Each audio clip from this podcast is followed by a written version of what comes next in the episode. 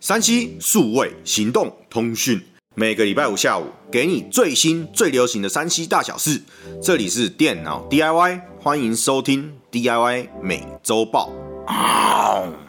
Hello，大家好，今天是二零二一年的第一天，先在这里跟大家说声新年快乐。在新的一年，希望大家都能够有个更好、更幸福的一年。那么本周又有哪些山西大小事呢？首先是众所瞩目、焦点中的焦点，小米十一的发布。作为搭载高通骁龙八八八的第一只手机，直接开大招。带来更轻更薄的六点八一寸 AMOLED 四曲面，带有三二零零乘一四四零的二 K 解析度，一百二十赫兹荧幕的顶级旗舰手机，支援五十瓦有线闪充，四千六百毫安时的电量，共有三个版本，最便宜的是八 GB 加一百二十八 GB 的版本，售价为人民币三九九九，相信很快就会在台上市哦。接着也是手机的发布，vivo 也在这个礼拜发布了全新的 vivo X 六十与 X 六十 Pro。最大的特色除了是吸手蔡司，在全镜头都导入了蔡司镜片外，同时也是三星 Exynos 一零八零的首发产品，校正小米十一高通八八八的意味浓厚。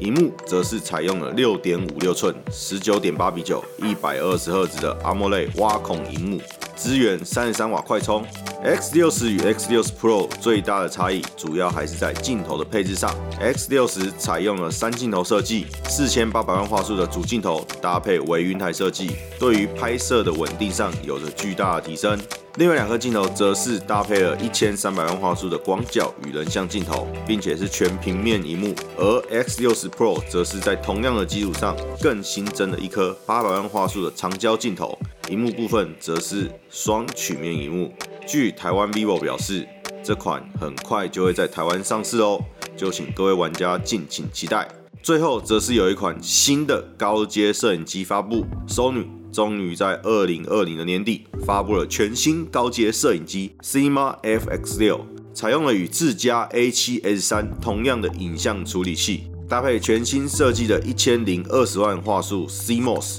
同样具有双原生 ISO 八百与一万两千八，其他像是六百二十七点相位自动对焦、眼部识别对焦、四 K 一百二十 FPS 高格拍摄、SC Matone 等等。都跟自家 A7S3 有着类似的规格，但在机身的配置上就有了巨大的差异。毕竟摄影机与相机的定位还是有所不同，因此 FX6 当然就是针对了电影电视做设计喽。除了更便捷的按钮设计外，ND 减光滤镜、12G SDI 影像输出、XLR 四声道影像录制等等。对于长时间的拍摄上，都有着与 A7S3 全然不同的体验。在台售价为二十三万九千九百八，相信对于传统摄影机市场有着巨大的冲击哦。好啦，以上就是本周的 DIY 每周报，我们在 YouTube 以及 Podcast 同步上架哦。没办法看影片的朋友们，也可以听听 Podcast，跟我们一起聊聊每周山西的大小事哦。